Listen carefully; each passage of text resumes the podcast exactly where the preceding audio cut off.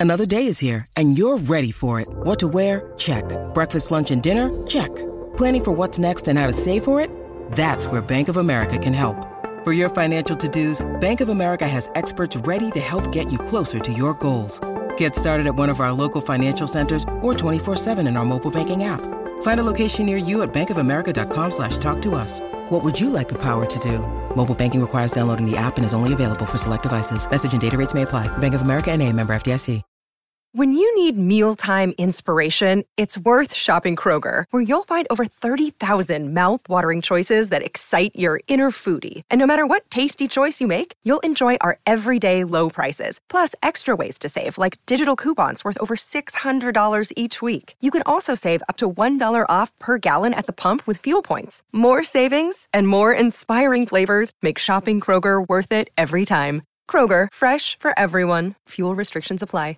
With threats to our nation waiting around every corner, adaptability is more important than ever. When conditions change without notice, quick strategic thinking is crucial. And with obstacles consistently impending, determination is essential in overcoming them. It's this willingness, decisiveness, and resilience that sets Marines apart. With our fighting spirit, we don't just fight battles, we win them. Marines are the constant our nation counts on to fight the unknown. And through adaptable problem solving, we do just that. Learn more at marines.com. This is a Heart and Hand production. Hi, folks, and welcome to Heart and Hand Extra. This is your little extra, little succulent segment of Heart and Hand, which we like to be able to deliver out to you um, before our big weekend games. We haven't done too many of these this season because we've been so dominated uh, with European fixtures, I'm pleased to say. I'm stepping in for the wonderful Mr. Edgar. However, uh, I have got the, the best podcaster, in my opinion, that we've got in the network, and that is the ever delightful, and no doubt that one, Mr. James Forrest. James, how are you today?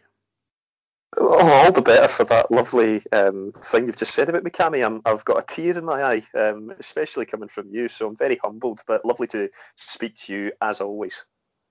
Thank you. Thank you. I, I think it's important that we treat, you know, treat each other with respect, and I think that it's nice when you get the chance to step into David's shoes because fundamentally he dislikes all of us.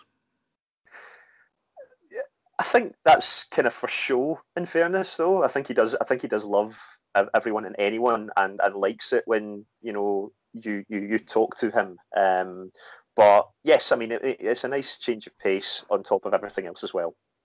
That's true. That's very true. We'll call it a change of pace. If people want to complain about a free podcast, then they can fill their boots. James, that's enough about the uh, wonderful Mr. Edgar. Let's uh, crack on. We've not done too many uh, Heart and Hand extra shows this season so far, because as I said in the intro, uh, we've obviously had a number of European games. However, um, this week has been a delight of domestic form with uh, playing Livingston last night in the League Cup. Um, and we've got the return of Aberdeen to Ibrox on Saturday. So we'll just go through last night's game. Um, quite a lot to kind of unpack, etc. as well. So um, Rangers won 1 0 at uh, the Spaghetti Ad Stadium. Uh, Livingston decided to change their name every, or the name of their stadium every 20 minutes or so. Uh, so uh, today it's the Spaghetti Ad. Potentially by the time this podcast comes out, it could have changed again. However, uh, we went to the dreaded uh, Astro pitch. Um, expected quite a tough game. And James, um, before we get into the, the game itself, I think it's fair to say that there was a lot of speculation about what the manager might go with. Um, every Rangers fan and his um, and his dog had said, "Well, let's drop so and so, let's bring in so and so." He hasn't played very much so far. Let's bring him in, etc. But the manager, I think, pretty much named close to strongest 11. Steven Davis drops to the bench. Uh, potentially him starting would have made it our strongest 11, but he wasn't taking this game lightly. I think you had two camps in regard to the Rangers support, and there was plenty on both sides of this uh, point of view where you had one set that thought this is the kind of game where you make changes. There's a lot of games coming thick and fast. The League Cup is the ideal competition to maybe play a Wes Foderingham, to play a Greg Stewart, a Greg Docherty, etc. And I think you had another camp that said, no, this is a competition we want to win. We feel like we have a good chance of winning it. Livingston are not the easiest of opponents, especially when it's at Almondvale. Let's just call it Almondvale rather than get confused by the lasagna arena or whatever.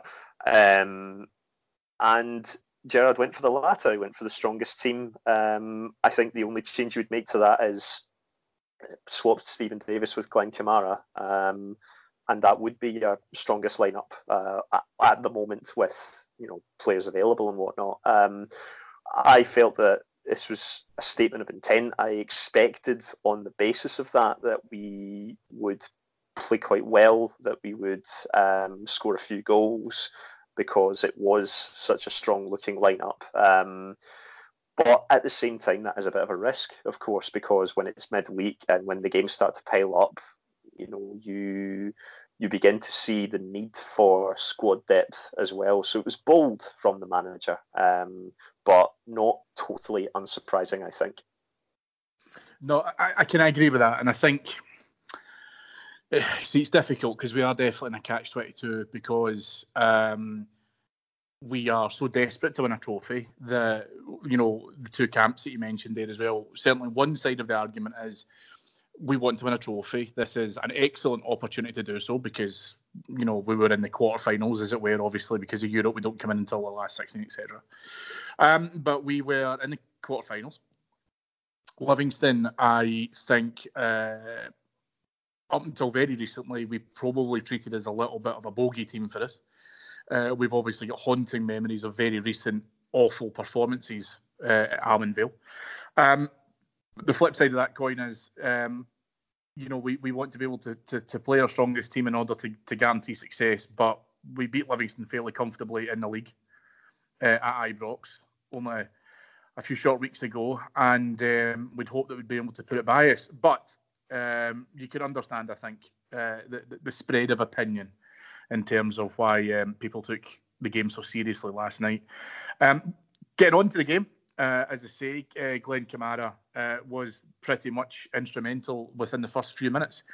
Um, James, when we played Livingston at Ibrox, we had to endure a first half that, to all intents and purposes, was not up to a great deal. Um, a couple of minutes into the second half, we give away a penalty. Well, you know, it might take a few more minutes uh, in the game last night, but Glenn Kamara hits a, a fairly decent shot from outside the box. Um, I would be remiss if I didn't think that the goalkeeper had it covered. However, it takes a wicked deflection off of uh, knee, goes by the goalkeeper straight in, five minutes on the clock. Um, we're uh, 1 0 up already. So, uh, pretty much a perfect start and, and what we were looking for. And you've got to think at that point, well, that's the opening of what we're looking for. Let's go on and, and capitalise.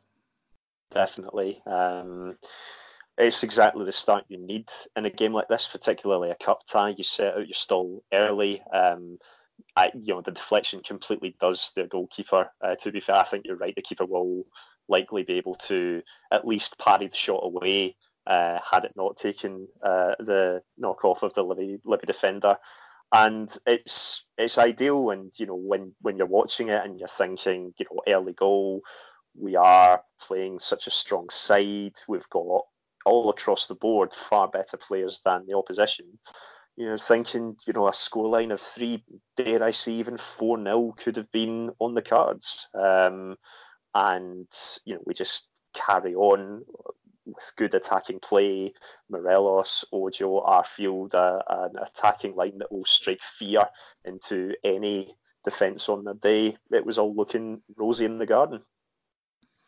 Well, um, it took a little bit more uh, effort than that in terms of uh, being able to to capitalise on that that early lead. Uh, however, um, the next piece of action which kind of comes up is about 50 minutes later or so, um, and it's quite a horrible uh, coming together uh, between uh, Joe Aribo um, and a Livingston defender who.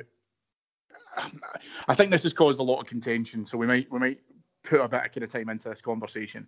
Effectively, what's happened is that um, as the the Livingston defender is looking to be able to try and move Alfredo Morelos out of the way, the ball has then continued to move forward.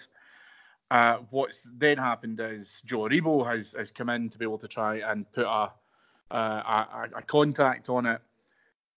Livingston player has then, I want to say he's led with the elbow. I don't know if he has led with the elbow, but what 10 or what's happened at that point is that his body in midair has moved. It struck Joe Aribo. Um, he's went down with a, a, horrible gash in his head. We later find out that it's actually cut him so far down to the bone um, and required 20 stitches. Um, let's we'll, talk. We'll kind of break it into a little bit of a segment as first. But when I first saw that, James, I, I did think it was an elbow, um, and I did think that you know a red card was was coming its way.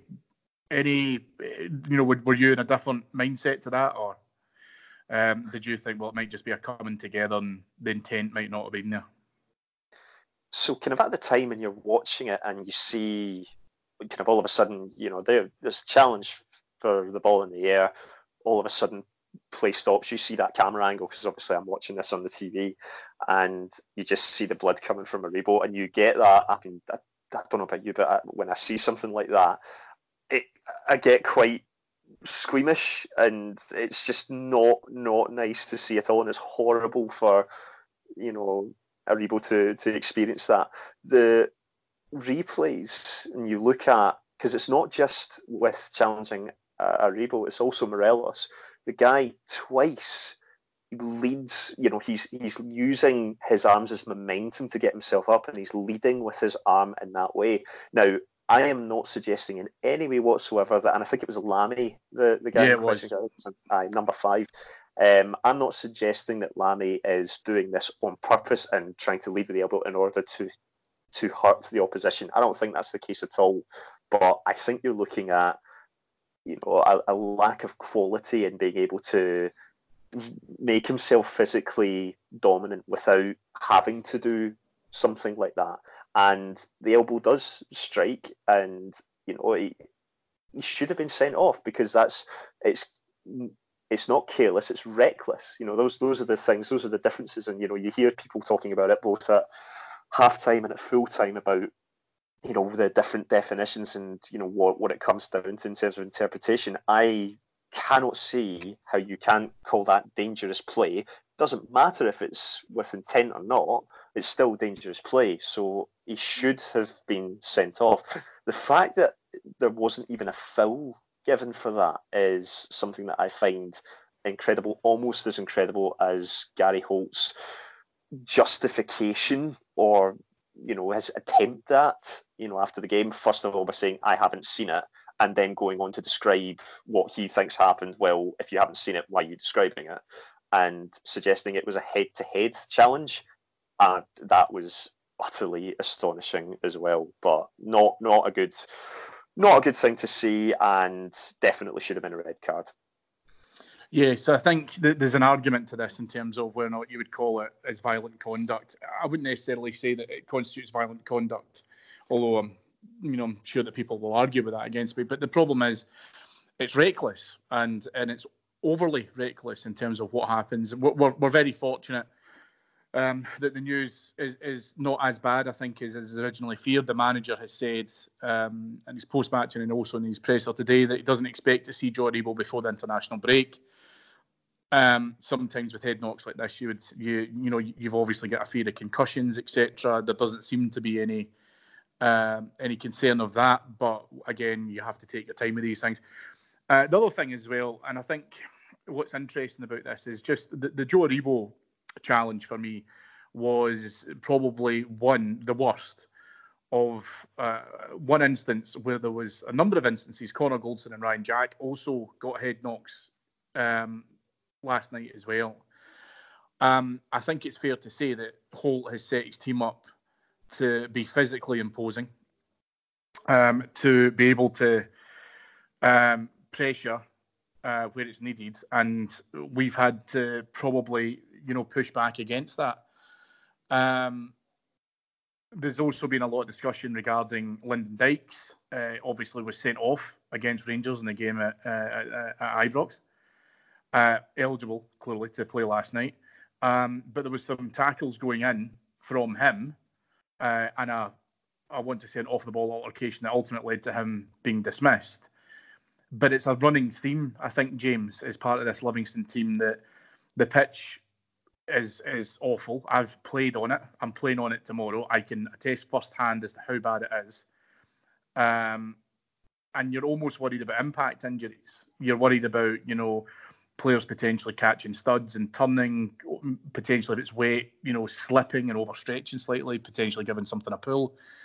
But yet with Livingston's manner of play, actually you've got to worry about head knocks and you know potentially getting um, some fairly hefty challenges put in against you as well, and that's that's what Gary Holt wants to to set his team up as. So there's nothing wrong with being a physical side. You know, that's a that's a legitimate tactic, and if it works for you and you're able to make a, a team like Livingston feel like a comfortable mid-table SPFL side, then that's fine.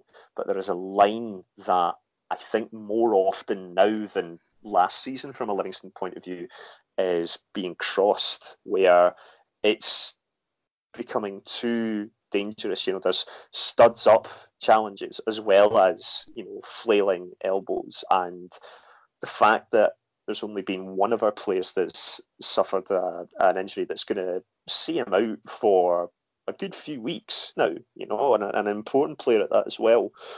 That's hugely frustrating, and it's at the end of the day, we've we've got the result and, and we're through, so we can't we can't overly complain. But you know, the the fact that I, I wonder whether this is more an issue of two things. You know, you've got someone like Stephen Craigan on commentary last night saying, you know, these guys that have played in different leagues, welcome to Scottish football. You know, they're glamorizing this idea of being uber physical and also from a referee's point of view, which is I know is something that you'll have particular expertise in, Cammy, uh, about where where you draw the line and whether whether there is a temptation ever going to come, particularly in Scotland, where you set out stall early that no, we're not going to make this overly physical. We're not going to have a situation where a guy is going to have blood gushing from his head, where there's going to be serious injuries that will have guys out for three, four, five, six months.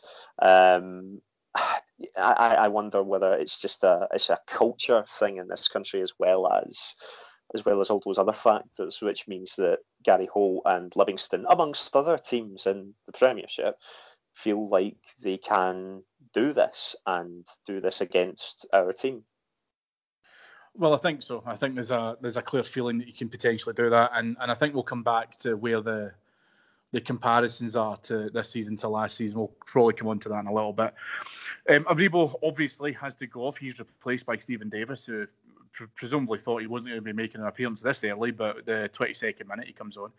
Um, James, I, um, you know, I tend to be a bit harsh in, in, in, my evaluation, but I don't think I'm being harsh when I'm turning around and saying that despite that that early lead by Glenn Kamara, we weren't looking too solid and we weren't looking too confident being able to go forward. Um, Helander, I think, uh, looked at times where he was very disjointed. It didn't look like he was having a great night. Um, Livingston started to carve open a couple of chances. The first one was with Keaghan Jacobs. We responded uh, with a, a, a, couple of speculative shots, I think I'm going to say, by uh, Morelos and Scott Arfield.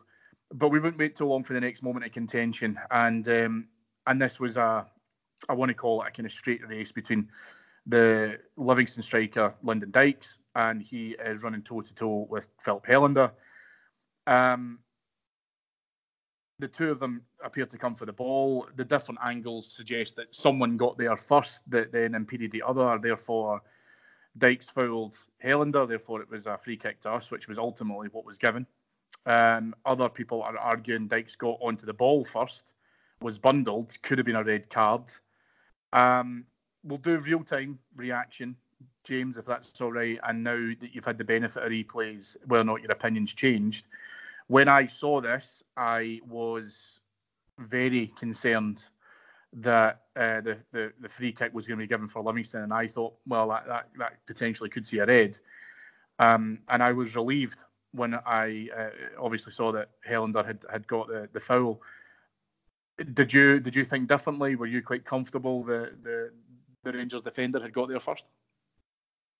when I was watching at the time, I felt that it was quite 50-50 and was leaning toward if I, if I had a gun to my head and said right who gets the foul there I would probably have said us when I was looking at it in real time looking at the replay I don't think there's anything that Lyndon Dykes has necessarily done wrong in that challenge and I think if if anything a foul was more committed by Helander in that situation so I think we I think we got away with one there personally, and I think had had the full gone to Livingston in that scenario, hell, this the last man. It's going to be a red card. It's going to have a massive effect on the game because you're right. Up to that point, between the goal and then, we just we allowed Livingston to get themselves a, a foothold in the game and get themselves into a, a rhythm and a flow which we always seem to find difficult whenever it's in that situation at that park. I think last season we had a good, uh, you know, we had one good win against against them, but that's because we were we were taking our chances and, and being more clinical. We weren't doing this here, and we looked uncomfortable on the ball, and the midfield was being bypassed for whatever reason, and Libby had a clear plan, and they were and they were utilising that, and I think anyone with Livingston leanings will feel heavily aggrieved uh, on that one, and I can understand why. Well, th- this is a good opportunity for us to probably talk briefly regarding um, the furore that has, has come from Nikola Katic being uh, dropped. Uh, however, he was on the bench last night, which um, shows that certainly at any point he's he's certainly in contention for the manager there's been lots of conspiracy theories doing the round about what's happened, and there's been bust ups in training and various other bits. Um, the manager has come out and dispelled pretty much everything to do with that. He's just simply said that this is not to do with him being dropped or axed or anything like that. This is really to do with the rotation of defenders. Now, that certainly rings true because obviously Edmundson's been on the bench um, and other games that Katic has missed. I think the focus for me from last night and again, let's not be overly critical because we came away with a clean sheet as well. And every game that Helander's played since he came in, that's been the case.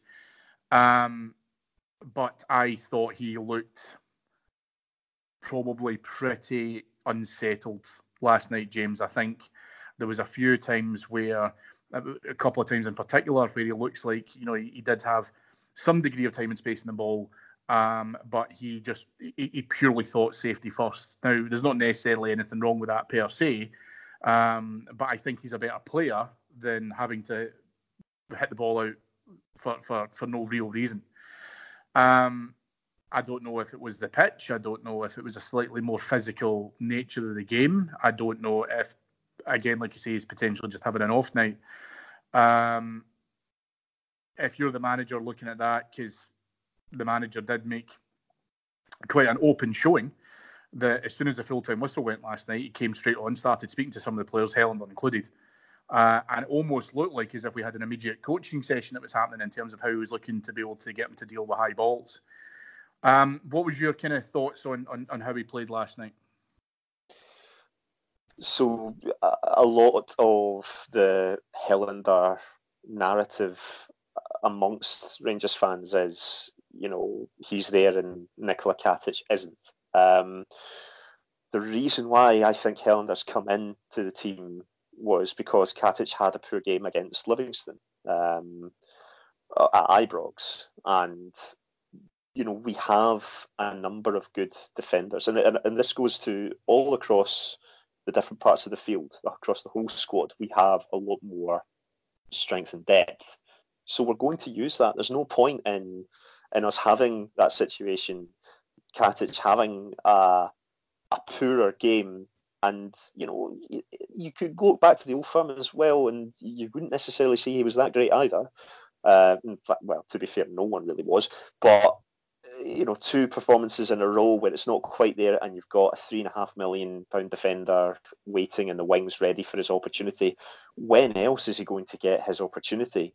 Other than a circumstance like that. So it makes absolute sense that he would come into the side. And you're right, in the previous games up to this point where he's played, he's been absolutely fine. He's done the job that we would expect him to do. He was absolutely brilliant against Feyenoord, for example, but he did struggle tonight, and that's going to happen. Players are going to have off nights. It didn't cost us, but you know there was a couple of occasions where his decisions on the ball and his you know rash play, I think we'll call it. Um, you know, it it was a bad night. Would it surprise me if Katic was to come back in for the next game based off of that performance? No, it wouldn't. And uh, when a manager comes onto the field to give instructions like that immediately after the game, I don't think that's done without a sense of wanting people to see that he is really not happy with the overall performance because you could easily do that in the dressing room and that's fine but he's wanting to get that done there and then for people to see. Um, so you know Helander even though he's a Swedish international and he's a you know expensive defender he's a very good defender and because we know this because we've seen that it doesn't mean that he still can't learn uh, and continue to learn. So it's an interesting one, but it's a good problem to have as well because the more good defenders we have to choose from, the the better chance is we're going to have clean sheets, and clean sheets go a long way to winning games. Yeah, absolutely, totally agree. I totally agree.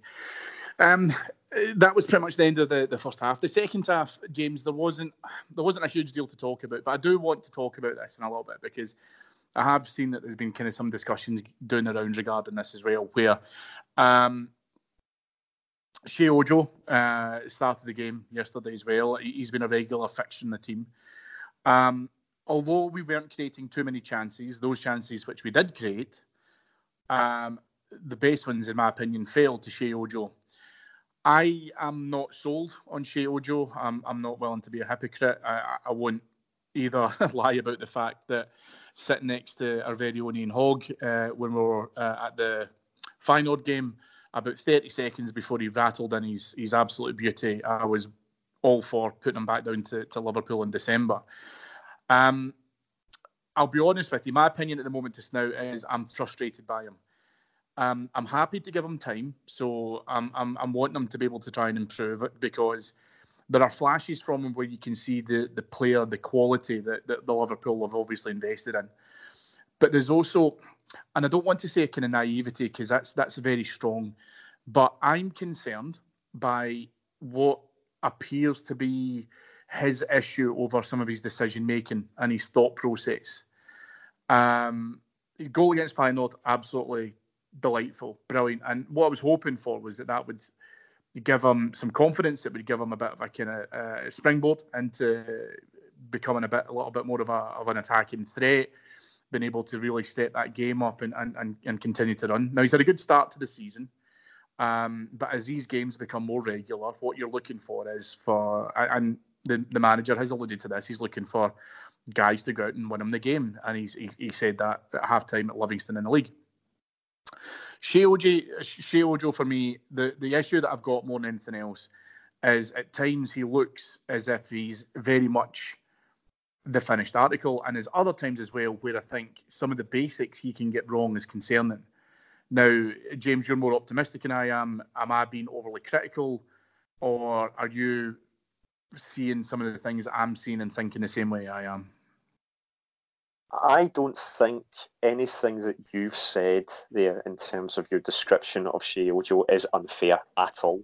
Um, I think that we have to remember that this is still a young guy. When he when he came in, and you see, you know, this is a physically strong-looking winger who, you know, we've we've heard the name from Liverpool youth in the past, and you know there is there is potential. There is absolutely potential there. Um, the key thing that you're talking about there is decision making. Um, greedy so and so would be another way to describe him because there was a couple of times he could have absolutely squared the ball back to Morelos uh, in the second half, and he chose to shoot, and it felt like a ridiculous decision at the time. He's not a consistent player. He is someone who will have flashes of absolute brilliance. Uh, he had a great game against Hibs at Ibrox, for example. Uh, he has a wonderful moment against Feyenoord. But the problem that we have is a lot of other times he struggles to really make a really make a, a proper mark on, on the game. Now, in fairness to him in this game, there were some times where we're really under the cosh. He collects the ball, he brings the ball out, he goes on a dribble, the ball ends up a lot further up the park toward the Livy goal. That's something that a winger does that helps take the pressure off of our defences. That's that's a good part of his game that he had last night. But it's just far too inconsistent. And a lot of people say, oh, you know, guys like Jordan Jones, guys like Ryan Kent, guys like Scott Arfield, they should all be ahead of him in the pecking order. I don't think that's unfair as well. But I, I think the question we ask ourselves is are we willing to put up with the bad parts of Sheyi Ojo's game for the occasional really, really excellent performances and moments that he will be able to give us. That's ultimately a question for the manager in terms of who he feels would be the best two wingers to support our main striker, whether it be Morelos or Defoe, that are going to have the best impact. And sometimes that answer will be Sheyi Ojo. Um, and whether he does well or not, ultimately that's down to that's down to the manager's decision. Um, and also if he can find that level of consistency. Um, but he's here to develop that. So we might not see it. We might, but we might not. I think it's tough uh, for a guy to be able to come into Glasgow. I think it's tough for him to come into the the, the pressure cooker of of Ibrox. Um, we are going through probably a, a change in terms of uh, we are winning games now that we wouldn't have won last season. I, am seeing and hearing that phrase a lot, and I totally agree with it. Um, but with that comes an expectation, and it's why at the top of the show we were talking about, well, we've beaten Livingston already this season pretty comfortably. Let's put whatever's happened against the against them at Almondvale in the past. So let's go out with a slightly weaker team just to give players a rest. Obviously, that is not what happened, and quite justifiably so, because I think if we had made wholesale changes in that team last night, we would no longer be in the League Cup, is my honest opinion. Where Ojo fits within that dynamic, however, is that he has the skill and the talent to probably stand out with that. And he's already seen, uh, you know, you're, you're we talked to Joe Aribo from last night. We've, we've got Ryan Kent has come back in, but he's he's out with injury currently. Um, other players who, you know, will be coming back in there will be changes, there will be rotations. The games are, you know, very, very frequent. Um, we're pretty much uh, either Wednesday, Wednesday, Saturday, or, or, Thursday, Sunday, week on week. Um, but he has to he has to come in and he has to kind of accept that responsibility. What I'd hope is that he, he sees, you know, the, the the kind of performance that he's delivering, and if it's just his issues with being able to make those decisions in the final third, that to a certain extent he'll be able to to get a bit of a a bit of an education, a little bit of some coaching coming off the back of that, and and again just have the confidence and the self belief that he makes the right decision, whether that's going to you know score a goal or create an assist. Um, and I'm very conscious that there's got a lot of players around him who will help him come out with that. Um, as I say, not too much more in terms of being able to get through. We uh, obviously progressed through to the next round. Um, and uh, as it turns out, we will now be playing Heart of Midlothian, uh, who took Aberdeen uh, to a two-all draw uh, and then extra time and won in penalties. Uh, turns out Sam Cosgrove of Aberdeen, who scored two penalties during the game, missed the, the first pen. However, the penalties overall for Aberdeen were absolutely terrible. Um, we'll come back to them in a minute because obviously we've got Saturday's game coming up. Um, James, I suppose my feeling is, and obviously where I'm situated through in West Lothian, I'm uh, in contact with a lot of Hearts fans. My feeling at the moment to now is we are probably best off to try and avoid them until the game's been played either on the 2nd or 3rd of November um, for the semi final at Hampden because they seem to be in a little bit of a resurgence. It was not that long ago they were standing outside uh, Wernham Hog shouting for Craig Levein to go but in that time, they have beaten Aberdeen um, and they've beaten Hibs, which obviously is very important as part of the Edinburgh Derby. Um, and it's certainly kind of given them some breathing space at the moment. Now, whether or not Craig Levein is still at Hearts when we do play them in the semi final at the beginning of November, you know, remains to be seen. Um, but of our other possible opponents in either uh, Hibs or they who should not be mentioned, were you pleased with that draw? Would you would you have taken that if I could have offered it to you at the beginning, or would you rather have played one of the the two ugly sisters? It's funny whenever people talk about you know draws, particularly when it's like when it's a semi-final. You say, well, well, who do you want out of out of that? Listen, at the end of the day, we want to. We're, we're at the stage now where winning the trophy is is very very realistic now, and whoever we're going to play against, we'll have to beat two of the three sides anyway. So if it was if it was Hibs that we're drawn against, then we've got to go and beat them. If it was Celtic we were drawn against, we've got to go and beat them. It's, it's Hearts that we're drawn against, so we've got to go and beat them. I, am not I'm not big on saying, oh, you want that draw in the semi final uh, or, or, or anything like that. I think it's more a case of you just get your opponent and you you take on that challenge. It will be a hand and it will be a neutral venue, so it will be and it feels weird that it will almost have been a year since our last trip to Hampden, which feels far, far too long. So even though it's a crappy stadium, but that's a different issue. But I, I think I think it's you know it, it, it is the draw that it is. I wouldn't necessarily say it's the best draw we could possibly get because, to be honest, it could be any one of of three at that point. Um, but they do seem in a bit of a, a resurgence. I don't think that that's enough though uh, to get the better of us when we are on our day. So it's more a question of whether we can make ourselves play at the level that we know we can do and be more consistent with that. Because that's something, particularly in domestic games of late, we seem to be struggling with. Yeah, and, and I think it's also fair to point out well done to Sam Cosgrove for ensuring that no Aberdeen fan had to come down to Glasgow for a midday kickoff, uh, as that was obviously a huge bone of contention last season. So well done to him. However, um, you're right. There is a there is an issue around where we are performing domestically at the moment, and um, again, several of the, the the kind of opinions are well, you know, we won ugly against Livingston because we had to, and let's you know absolutely uh, hope for the best.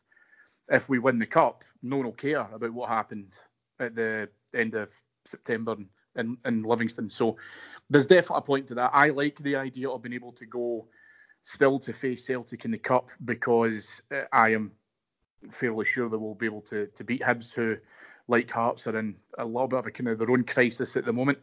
Um, but the the main thing is we just need to get by Hearts and, and being able to go to the National Stadium. Yes, it's a dump, but it's a better ground than Livingston, and it will be a, a big occasion.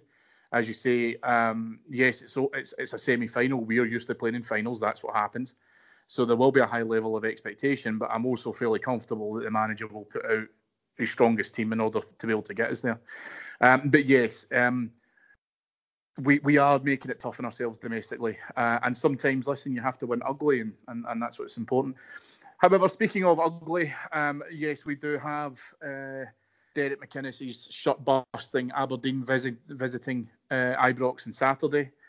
Um, they've now obviously played an extra 30 minutes of football and uh, the disappointment of getting out the, the cup, although that shouldn't be anything new to Derek McInnes. James, how do you see this one uh, unfolding on Saturday at three o'clock?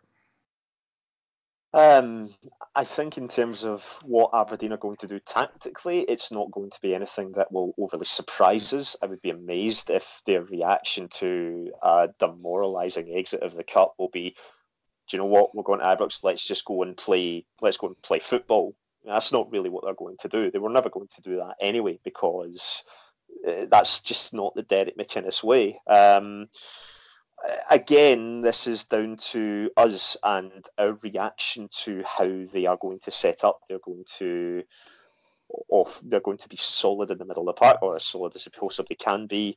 Look to knock the ball up to their big man up top in, in Sam Cosgrove and try and play off of that. How do we win that midfield battle? How do we take advantage of situations when we're out wide? How do we make sure that whoever's in, in the penalty area is going to be able to get a shot at the very least on target against one of the better goalkeepers in in the league, in Joe Lewis? Um, it's it's got the potential to go one of two ways. It will either be an absolutely you know storming affair a la Hibs, um, where we score four, five, six goals, or it will be another KJ SPFL game at Ibrox where the fans will show levels of frustration and take that out on guys who they you know seem to feel are, are, are the cause of that. Um, how do I see it going? I, I think I think it's more likely to be the latter. However, I still think we have the quality to overcome uh, that Aberdeen side. So if I was to give a score prediction, I would maybe go slightly conservative, but with a small C, uh, and go for a 2 0 win for Rangers. Well, yeah, I, I, can I can understand all that. I think the, the, the big thing for me more than anything else is that we haven't had, I don't feel domestically, a, an easy game since the beginning of the season. Certainly Hibs and East Fife, probably about uh, in both the league and cup. Um, Aberdeen will come. It's a big day out in Glasgow. They hate us. They will try harder against us than any other team in the division. Um, the challenge for us, I think, um, is we've got to be uh, cautious of probably some of those those challenges that you know will come with games with plenty of needle. Um, I think the good thing is that we've shown far more composure uh, than we've done certainly against the you know in, in, previous games against Aberdeen, um, and we've got players who absolutely can hurt them. Um, but as I said prior, we've got a huge you know uh, fixture calendar, which has been coming up because obviously we have Young Boys um, a week today. So, although yes, we are talking domestically and we're talking about Aberdeen and we're talking about a home game, we also have to have one eye on that game that's coming up as well. So, in an ideal world, we um, we put the game to bed early doors, and as I say, we can do some form of kind of squad rotation. But right now, um, I think that we will have uh, Davis coming in the likelihood being obviously, I mean, Joe Aribo is not going to be playing. The likelihood is that he'll go with a, a hugely similar team to the one that started last night. Um, and we know that Aberdeen will come to do whatever they can to possibly hurt us. I think that this will probably be one of the most attacking games that we've seen at Ibrox from our opponents. I think that McInnes won't necessarily tell them to, to sit in because, again, with Sam Cosgrove, he does have a good striker. You can't really take that away from him. Um, there's always good battles uh, with uh, Morelos and uh, Considine. So it'll be interesting, I think, is, is probably the best way to do it. James, you're going for, did you say 2 0 or 2 1? 2 0. 2 0, right, okay. Well, we can. Um, we can go for that. I am going to go super positive because I, I, feel like as if we've talked a lot about an ugly performance at Almondvale. I think um, Saturday afternoon will be the rainbow after the, the cloud, and I will say 4 0 uh, in fact, no, I won't. I'll go five. Uh, Morelos hat trick this time around with a Jermaine Defoe brace. We'll do it the other way around this time. Um, the other thing that's, that's, that's also very important for us to mention as well that um, the club have also confirmed that with the, the tragic recent recent passing of Fernando Ricksen, who was laid to rest uh, yesterday, there was uh, enormous numbers. James um, came out for him um, as the, the the funeral cortege passed uh, by the stadium uh, and then over to the West End at the church. Um, some wonderful uh, tributes and um, uh, comments uh, on the Rangers site uh, from scenes inside the the actual funeral ceremony itself. Um, a beautiful send off for the guy who was a terrific servant to, to Rangers. Um, and the club have confirmed that um, there will also be a collection um, at the stadium on Saturday for uh, Motor Neuron Disease Scotland, who obviously um, were a huge focus towards the last part of, of, Fernando's years and raised a tremendous amount of money for them, James. Um, it was a sad occasion, but there was a lot of colour uh, to celebrate uh, the passing of such a, uh, I, I think, a great football player, a great servant, but also a great husband and father. just wonderful to see as many people turn up on a Wednesday afternoon to pay their last respects uh, at Ibrox. Um, you know, that's that just shows you how wonderful a club we really are when so many supporters turn out for someone who you know was a was a great great player for us. You know, he you know captained one of the most iconic moments in our recent history, and just the the way that he the way that he just took took on his his battle with MND was just awe inspiring, and I'm so glad that there's opportunity for fans to donate uh, at the game on Saturday. I'll certainly be taking any any form of, of change that I've got and then some uh, to contribute to that because ultimately when a treatment and a cure is found for this absolutely horrible, horrible disease, I think every single Rangers fan will think back to Fernando Ricksen and remember that he played a very important part in that coming about. So, really, really glad to see that. And well done to everyone involved, certainly yesterday, uh, who went along, who, you know, said goodbye to Fernando, giving him the send off that he truly, truly deserved. Absolutely, I couldn't have said it better myself. Uh, well, folks, that's it. That's us for our Heart and Hand Extra for this week. Um, if you enjoy listening to uh, the inane rabblings of people like myself and James, why not check our Patreon site? Um, we've got loads of great content on there. We've got you know a number of shows that drop every single day as well, um, and you can get that from a, as little as one ninety nine. So please on head on over to Patreon. It's P A T R E O N forward slash Heart and Hand um, and have a look and sign up and see if you like some of that content as well. The last thing for me to do is to thank your executive producers in London, Mr. Mike Lee and Mr. Paul Myers, um, and more importantly, my wonderful guest um, today, James. It's been an absolute pleasure to talk to you, my friend, as always. Cammy, let's not leave too much of a gap the next time we speak to each other because it's always good fun. Uh, and thanks very much for having me on. Thank you, my friend. Thank you. I promise you can be the little spoon next time. Um, that's it from us, folks. Listen, have a great weekend. Let's get three points on Saturday and beat the sheep. And just remember, first is everything, second is nothing. Bye. That was a Heart and Hand production.